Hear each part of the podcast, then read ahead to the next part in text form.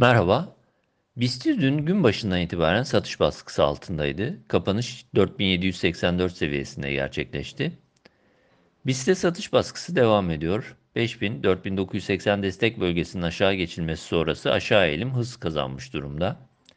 BIST'te kısa periyotta takip ettiğimiz ortalamalar altındaki seyir geçerli.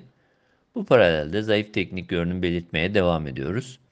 Endekste kısa periyotta yeni bir iyimserlik gelişebilmesi için 4950-5000 seviyesi üzerine geri dönüşü gerekli görüyoruz.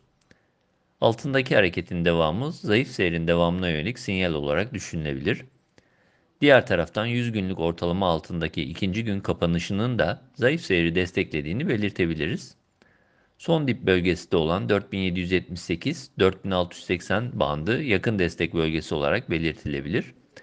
Bu bandın tutunma ve tepki bölgesi olması muhtemel. Bununla birlikte önemli destek bölgesi olarak değerlendirdiğimiz bu band altında satış baskısı bir miktar daha güçlenebilecek ve bu defa 4505-4404 bandı gündeme gelebilecektir.